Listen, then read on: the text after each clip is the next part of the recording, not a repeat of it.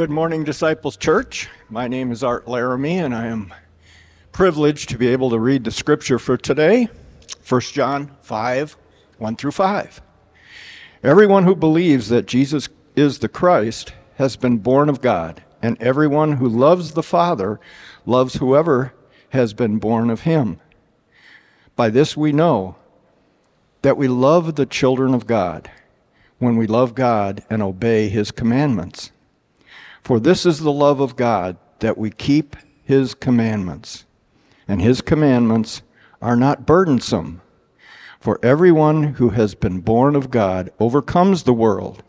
And this is the victory that has overcome the world, our faith. Who is it that overcomes the world except the one who believes that Jesus is the Son of God? This is the word of the Lord. Well, welcome to Disciples Church. It's so good to see you. Good to be with you. My name is Jonathan. I'm one of the pastors here, and it is my privilege and honor to get to open up the Word of God with you and for you this morning. So if you're not already there, please turn in your Bibles to 1 John chapter 5. 1 John chapter 5. Well, recently I was having a conversation with my wife. We were talking about movies, and I can't exactly remember how we got onto the topic. Um, I think, if memory serves, the way that it had started was I was talking about how many movie quotes there are that are often either misquoted or misattributed to various movies. And the example that I had used is kind of a classic one. It comes from the movie Casablanca, uh, where in that movie, often people think that the line is the line that Humphrey Bogart says is "Play it again, Sam."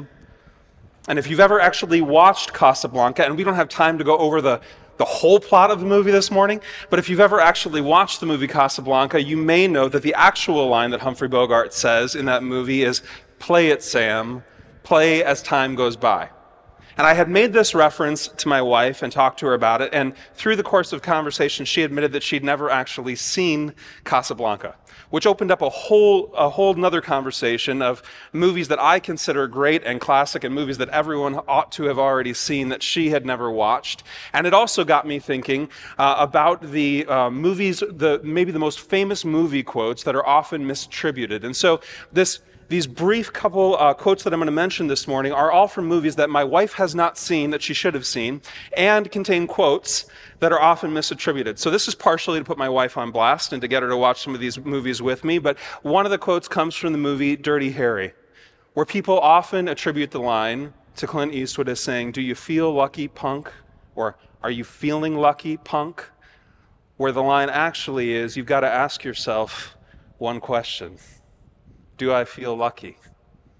Well, do you, punk?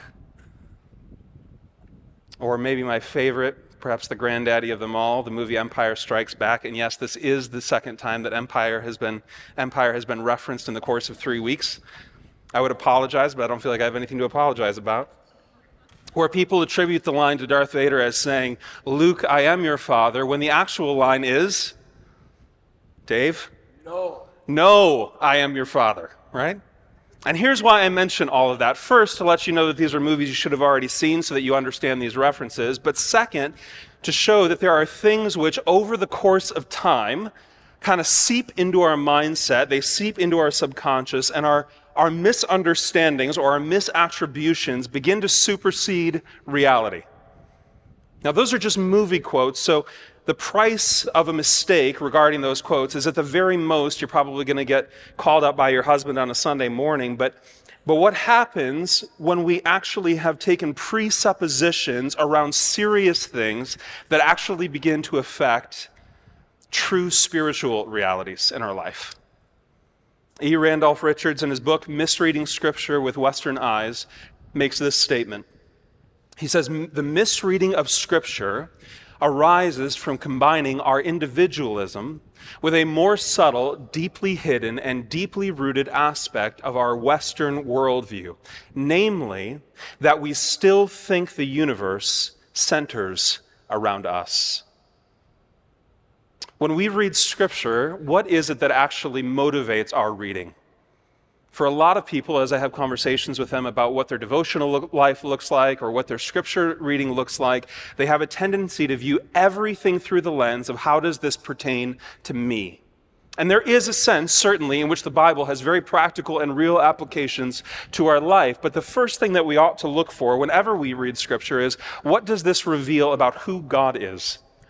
What does this reveal about the depth of truth, the reality of who our God is, his character, his nature, what it is that makes him who he is, and ultimately then how he relates to us. And if we read scripture through any lens other than that, we're going to have a misapprehension, a misunderstanding of what it is that the Bible is actually teaching us. And as we come to this text this morning in 1 John chapter 5, looking at these first five verses, what we discover is that there's an undercurrent, a, a, misapprehension that people have about what's actually being said, particularly in verse 1, that is worth calling out and addressing as John continues to explain to us how it is that we can know beyond a shadow of a doubt that we belong to God. Because the whole purpose of the writing of this epistle is to ensure the believer that they belong to Christ. He doesn't want us to wonder. He doesn't want us to live in constant doubt and question as to whether or not we belong to God. He wants us to know with absolute certainty and so the themes that are mentioned this morning are going to be very repetitive of the themes that we've talked about since we began this book, because that's how this book is written. But each time that John repeats these same ideas, he puts a slightly different twist or a slightly different emphasis on them. And so read with me, if you would, beginning in verse 1 of chapter 5. Everyone who believes that Jesus is the Christ has been born of God. And everyone who loves the Father loves whoever has been born of him. Now, what John says here is fundamental to the Christian faith. And for anybody who grew up within Orthodox Christianity, kind of whatever, whatever example or whatever disposition of, of, of Orthodox Christianity you were exposed to, what John says here is not an unusual idea. But this is certainly one of those texts that, to steal the line from the author I referenced earlier, we tend to view through Western eyes. There is a spirit, a, a, a, common understanding that Christians take into their reading of texts like this that tends to inform our assumptions about what it is that John is saying here. And certainly the idea that John is getting at is that a Christian's confidence in his new life that's been given by Christ is first rooted in his belief that Jesus is in fact the Christ. Which, if you remember the whole of the controversy that was happening at this church in Asia Minor, that was the, the whole crux of the debate was who is Jesus? The self proclaimed Gnostic Christians, these people who claimed Christianity but claimed on top of it an additional knowledge, a spirit given insight beyond Scripture and beyond what Jesus provided through the Holy Spirit. These people who claimed this particular knowledge said that Jesus was not, in fact, the Messiah that the Messiah was a spirit being that descended on Jesus because he was such a good man, and that that same Messiah spirit left Jesus prior to his crucifixion. They took a very strange and unusual view of who Jesus is, and it informed everything about what they believed about Jesus Christ. But what John is going to say here is that the very first thing that you need to know about Jesus is that he is the Christ that he is the Messiah, that he is God incarnate, the promised and anointed Savior of humanity, who fulfilled all of the demands of the law absolutely perfectly from beginning to end. That these 600 plus commandments that are given in the Old Testament met their fulfillment in the person of Jesus Christ. That he left nothing undone that needed to be done, nor did he violate any of the laws of Scripture. And because he did that, he was killed by the religious class. He suffered and died on the cross that God incarnate in human flesh, the Son of God, Jesus Christ, was murdered at the hands of the very people he came to save. And that then he rose from the dead after three days. But this is one of those texts where we tend to carry in our presuppositions and lay them on top of what it actually says. And here's what I mean. Our tendency is to think that we are the active agent in our own salvation. That even to the extent that we believe in the work of Jesus Christ, even to, the, even to the extent that we assent to the knowledge that Jesus did all of these things for us, we assume that what actually initiates the power and the effect of salvation in our lives is us choosing to believe in Him.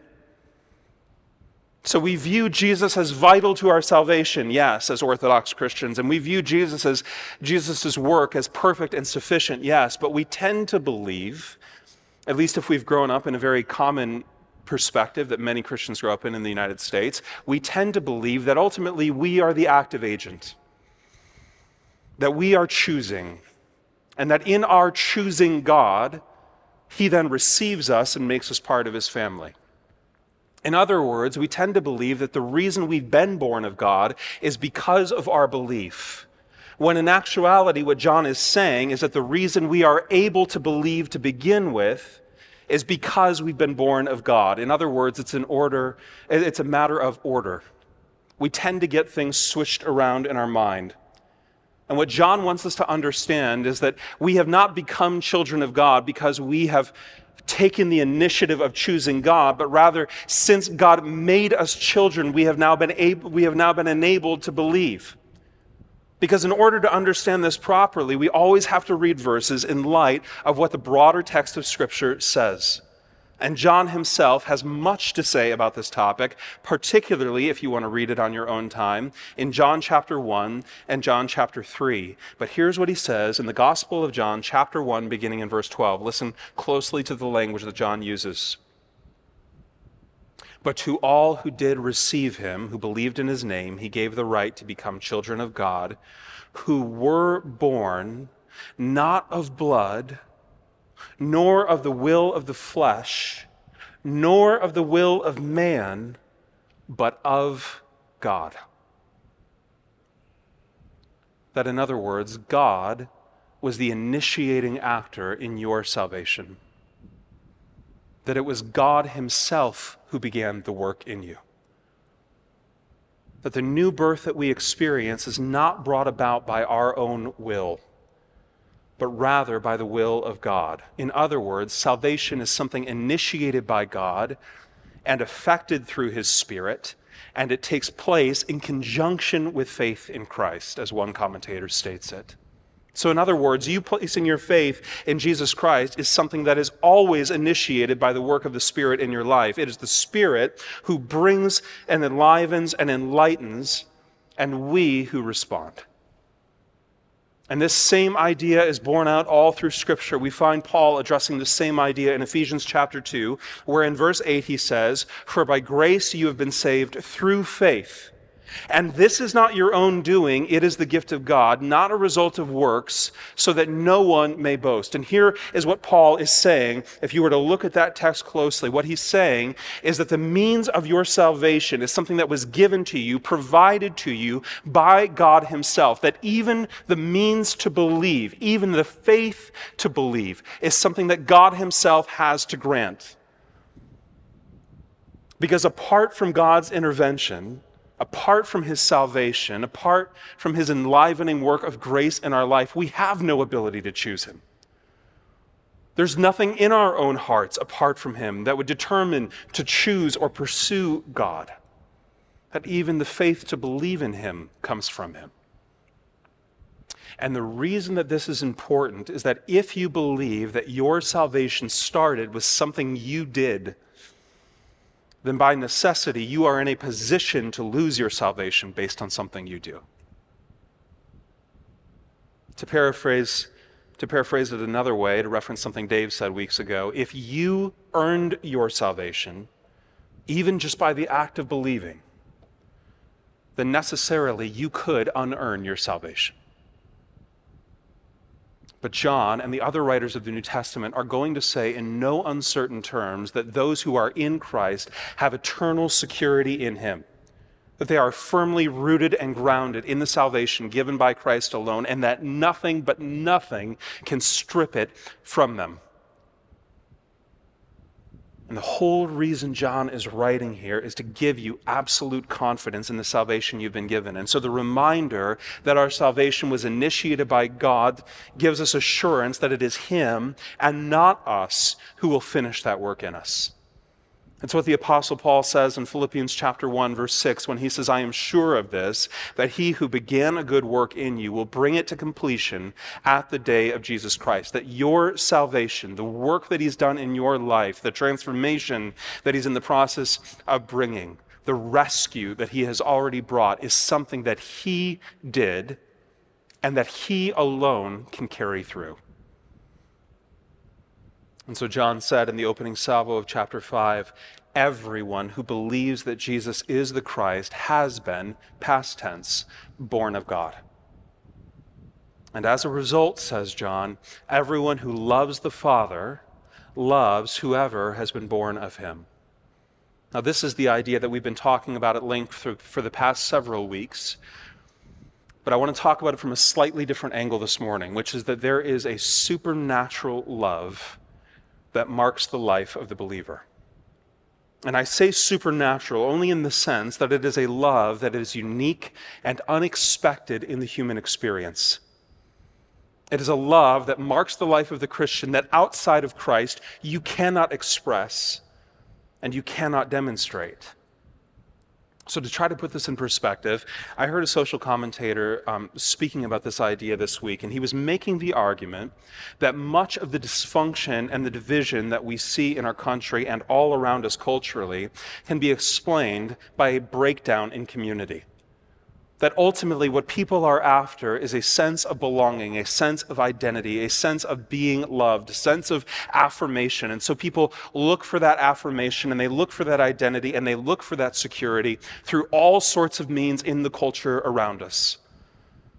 That as people's identity has moved further and further away from the reality of a true and loving God, they have necessarily had to look for their identity, belonging, and meaning in something else.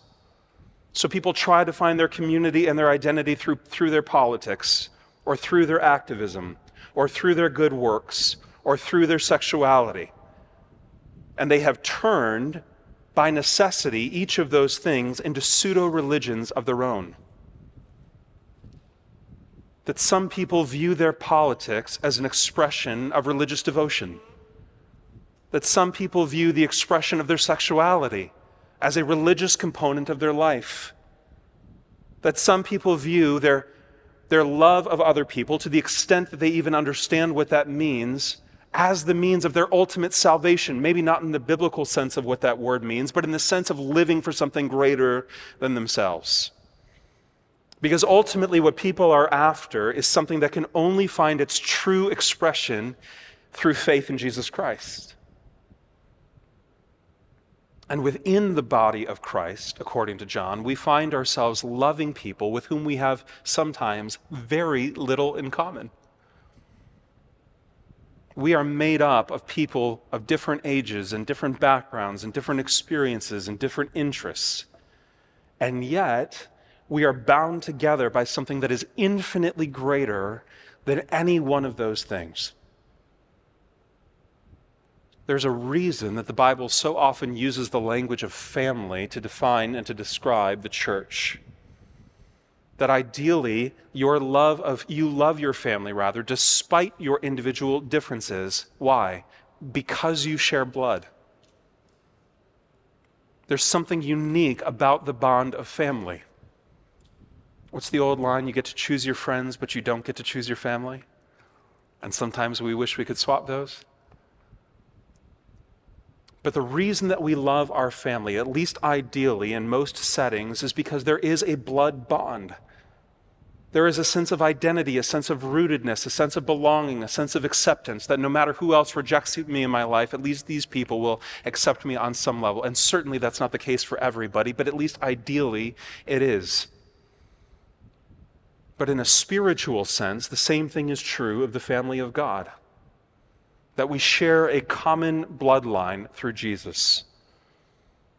so that not only within a local church body, but even across denominational lines and even across the boundaries of our geographic spaces, we love all those who love the Father. So, how do we know then that we love the children of God? And this has been one of the underlying questions that that should come into our minds as we read this text because what John has spent a lot of time discussing to this point is that your love for God finds its expression, at least in part, in loving other people. That one of the ways you can know that you actually love God is if you love others who are, who are of God. And so here he's going to give us an answer, though it will be unsatisfactory to many of us. Let's see what he says in verse 2. By this we know that we love the children of God when we love God and obey his commandments. For this is the love of God, that we keep his commandments, and his commandments are not burdensome. Now, this is interesting because you might notice that every other time John has addressed this idea, he said that the way that you know that you love God is if you love those who belong to God. And now he says the way that you know that you are properly loving others is if you love God. And that is quite literally the definition of circular reasoning. It's this whole idea that we keep coming back to. The reason it's confusing is because of the way that it's written, but it's written purposefully and intentionally. This is that spiral of love that we've talked about that kind of runs its way through the book of First John. He keeps coming back to this idea. And what John is saying, at least according to one commentator, is that one cannot love God and keep his commands without loving the children of God.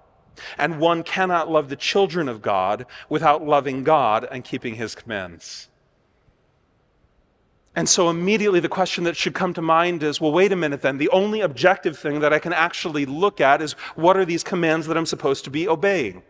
Particularly if you're a list maker and a rule follower and a box checker. And so you're saying, Give me the thing by which I can know if I'm actually doing this. And he says, Here's how you can know. You obey the commands. And immediately, much as we talked about in chapter 4, our mind begins to spin because we think of all of the ways that we don't obey the commands of God. And we think about all of the ways that we fail and all of the ways that we struggle and the myriad of struggles that we have in our life, the temptations with sin that we give into. And so we go, well, wait a minute. If the, if the whole way that I love God is through obeying commands, and if the way that I obey God is by loving other people, and if the way that I know I'm loving other people is by loving God and obeying commands, then I have no hope because I don't obey the commands. And so we have to remember what that command is that John is talking about because he goes so far as to say that the commands of God are not burdensome, which is opposite of what many of our natural presumptions would be. We find commands to be burdensome, to be heavy, to be difficult. So, how in the world can this command not be a burdensome one? And so in order to discover the answer, we have to look back at 1 John chapter 4 verse 23 where John explicitly tells us what that command is. And here's what he says. And this is his commandment that we believe in the name of his Son, Jesus Christ, and love one another, just as he has commanded us. You want to know what the big command is that God has for your life? The command that actually demonstrates whether or not you know him? To the extent that we are given that command in Scripture, it is probably given most explicitly in chapter 4, verse 23. And the command, according to John, is that we believe in the name of his Son, Jesus Christ. And that is not burdensome. The burden was perfectly carried by Christ already. Because if the expectation of your ability to show your love for God was based on your ability to obey every command, you would have no hope at all. And if you want to see that displayed in Scripture, all you have to do is read through the Psalms where David, a man who is called a man after God's own heart, says in one breath, God, I follow all your commands and I obey, I obey every single instruction you've given and I listen to everything you say And in the very next chapter, turns around and says, My heart is full of wickedness, and I never do the right thing, and I fail constantly. And that bipolar expression of the human experience that David gives us in the Psalms is consistent with every one of our lives. Where we go, I know that God gives me all kinds of commands, but I have no ability to obey them on my own. And Jesus' answer is the big command is to believe in the name of his Son, Jesus Christ. The command that we are to obey, by which we are assured that we love others, is to believe in Jesus Christ. And to believe in Jesus Christ naturally expresses itself in showing love for others. So, how does this actually work practically? Because to this point, this all sounds so ethereal and so circular that it's hard to make heads or tails of it. Well, what it means is that when I'm struggling to love other Christians, what I need more than anything is to be pointed to the love of Jesus Christ. And when I'm reminded of the love of Jesus Christ, I am then enabled to obey his command to love others. And the problem is, we tend to think that it can't be that simple. We look at our own frustrations and our own anger, our own short temperedness, we think about how poorly we respond to our kids when they're acting out. We think about that tiff we've had with a neighbor or a coworker. We think about the difficult relationship we have with our parents or our friends. And so we hear this instruction to love one another, and so we say, okay, all right, I'm really going to try now. I'm really going to focus, and I'm going to love each other more. And when I get angry, I'm going to count to 10, and I'm going to write a letter and tear it up, and I'm going to do all of these things in order to get through the anger and the frustration that I feel in a moment so that I can actually love other people the way that I'm supposed to love them. And we're able to do that for a few days until we're not able to do it anymore. And we lose our temper, and we say something we shouldn't say and we choose apathy over compassion, and we find ourselves living again with guilt and shame for having failed yet again. And all of a sudden, the assurance that we felt when we were doing okay is gone. Why? Because your assurance was in you. As we talked about last week, you were looking for something internally that can only be provided for you externally. That the only assurance you really have is in what Jesus Christ has and will do for you. See, if I try to love others without remembering the love of Christ, I'll end up loving them out of my own strength, which always leads to burnout and apathy. Always. Why?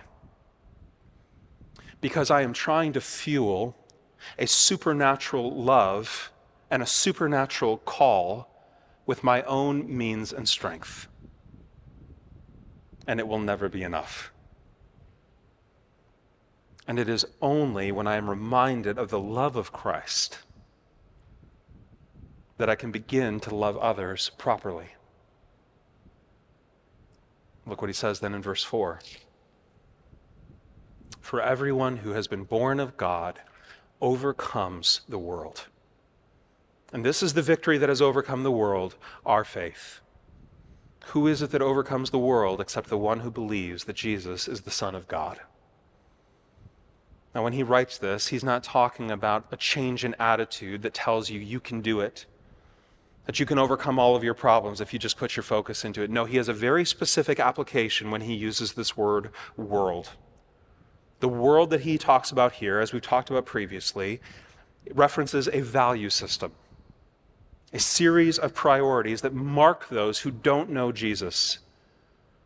That people who don't know Christ inevitably have to live for pleasure or money or distraction or comfort or power. They have to live for something that feels tangible to them. And of course, the destructive element is that once they achieve it, to whatever extent they have, they realize that it's actually not that fulfilling at all. And here's why this matters in this context. These Gnostics, the self proclaimed Gnostic Christians, who actually were not Christians, claimed that it was their faith, their spiritual experience, their extra insight that these Christians were lacking. And they claimed that this spiritual knowledge meant that their sin which primarily demonstrated itself in all kinds of immorality and promiscuity, they claimed that their special spiritual insight meant that their sin wasn't actually sinful. Because it was only physical sin, and the physical body didn't matter. The only thing that mattered was the spirit. But John here is pointing out that their lack of faith in Jesus Christ as the Messiah was directly correlated to their slavery to the world's system of values. By denying the fact that Jesus was, in fact, the Christ and Jesus was, in fact, the Messiah, they were abandoning any freedom that the gospel had promised and instead running back to the slavery of the world.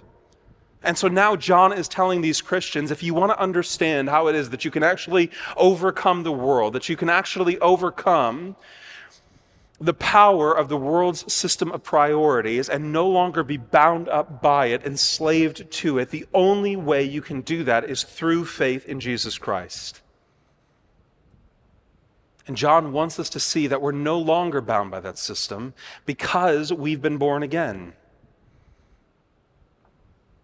that at the moment of your salvation, as Jesus discussed in his conversation with Nicodemus, that something spiritual happens that is, that is remarkable. That the first time you were born into this world, you were born spiritually dead. The literal idea of this is that you were stillborn spiritually. And that language is striking, and it ought to be. Because what it means is that from the very moment that you came into existence, you were in utter rebellion and rejection of God. That you had no ability to choose right, you had no ability to choose good, you had no ability to choose Him. That you were utterly spiritually dead. And so Jesus says what you needed more than anything was to be born again. And Nicodemus says, Well, how in the world can I do that? Can I enter my mother's womb a second time? And Jesus says, No. The birth I'm talking about is something that happens spiritually. That you need new spiritual life. And the only way that that can come about is through the perfect sacrifice of Jesus Christ, the Son of God, on the cross for you, and his resurrection from the dead, which made it possible for you to have new life. And so now, if you're here and you're a Christian, you've been born into a whole new kingdom, a heavenly kingdom. That we're to live for spiritual riches rather than earthly material goods. That we live by spiritual power rather than seeking earthly power. And that victory is only found by faith in Jesus as the Messiah. There's a fascinating conversation that happens in John chapter 16, the Gospel of John chapter 16, where Jesus is having a conversation with the disciples. And he says this beginning in verse 26. He says, You will ask in my name, and I do not say to and I do not say to you that I will ask the Father on your behalf, for the Father himself loves you. Because you've loved me and have believed that I came from God. I came from the Father and have come into the world, and now I am leaving the world and going to the Father. Verse 31 Behold, the hour is coming, indeed it has come, when you will be scattered, each to his own home, and will leave me alone. Yet I am not alone, for the Father is with me. I have said these things to you, that in me you may have peace. In the world you will have tribulation, but take heart. Listen to this. I have overcome the world. And so when John writes to believers in 1 John chapter 5 and says, there is a faith that overcomes the world, he is referencing the exact quote of Jesus. It is undoubted that as John is penning these words, he is thinking about what Jesus himself had said to him that day which was in essence, John, there's going to come a moment where you experience unbelievable tribulation and hardship. You're going to go out from here and you're going to be away from me, but I'm not going to be alone because I have the Father. And since you've believed in me, It's a demonstration of the fact that my Father personally loves you, that He delights in you, that He cares for you, that He hasn't forgotten you, that He's not going to abandon you. And in me and what I'm about to do on the cross, you can be assured that I have already overcome the world. And John was going to need that reassurance. Because here's what we know about how John's life ended.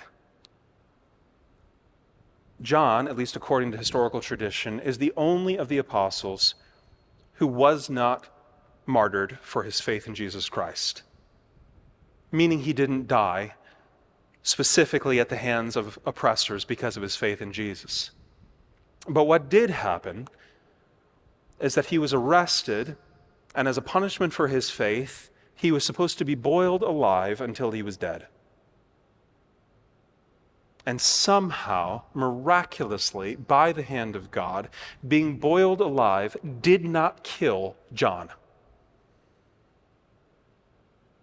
And his persecutors were so terrified at the notion that this man had made it through this punishment that they shipped him off and exiled him for the rest of his life. And in the middle of his exile, you can be assured that these same words of Jesus were ringing in his mind. That when you pray to God, it's not as if God only hears because Jesus is asking, but, but in addition to that, that God Himself loves you, John. That even when you are the most alone, exiled from everything and everyone, you are still not alone because I'm with you. And in the truest sense, when you have faith in the perfect and finished work of Jesus Christ on behalf, you are reminded that God is with you and hears you, not as a begrudging concession to the request of Jesus, as Jesus himself clarifies in John 16, but because the Father loves you. That, in other words, God is not sitting in heaven hearing your prayers and hearing your cries and going, I guess I have to listen to this person too because Jesus died for them. No, he's saying, I sent my son to die for them because I loved them so much. That God delights in you, according to Psalm 18 and Psalm 147. That he'll never leave you or forsake you. So that when you're in the moment of trial or difficulty, even to the point of persecution, you can have the same confidence that Jesus had, that Jesus had as he suffered that the Father is with you. That everything you need in this life, you already have in God. So I want to leave you this morning with this great quote from the theologian Alexander Maclaren, who said this. Speaking of this text, Maclaren said, So if we join ourselves to him by faith and bring into our daily life, in all its ignoble effort, in all its little duties, in all its wearisome monotonies, in all its triviality, the thought, the illuminating thought, the ennobling thought of the victorious Christ, our companion and our friend. In this sign we shall conquer. They that keep hold of his hand see over the world and all its falseness and fleetingness.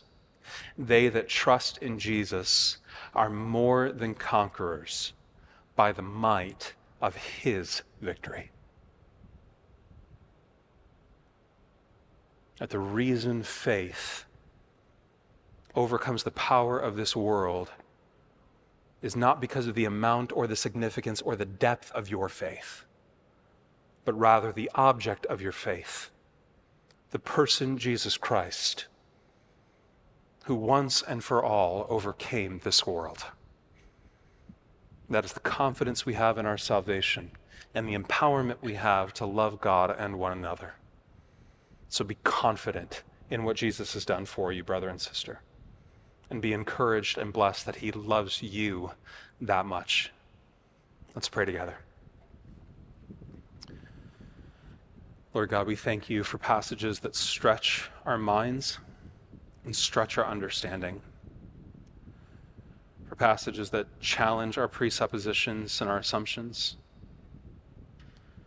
And God, I pray that you would not allow the limit of what this text does to, to be a stretching of us intellectually, but rather, God, that we would recognize that there is something supernatural going on in this text. That because of what Jesus Christ did on our behalf and because of the Spirit that He sends to indwell those who know Him, we have an absolute confidence that when we cry out in prayer, we are heard from you. That yes, the Holy Spirit cries on our behalf with groans that cannot be uttered. And that yes, Jesus Christ intercedes for us at the right hand of the throne of God. But that the causal effect of all of that was that the Father loved us so much and so deeply that he sent his Son to die for us, to become a sacrifice for us to make us part of his family. So, God, for all those who know this, would you remind them of the love that you have for them so that they can show love for you and for one another? And God, for those who don't know this, would you hound their hearts with your pursuing love, with your radical grace, calling them to yourself in a way that only you can do?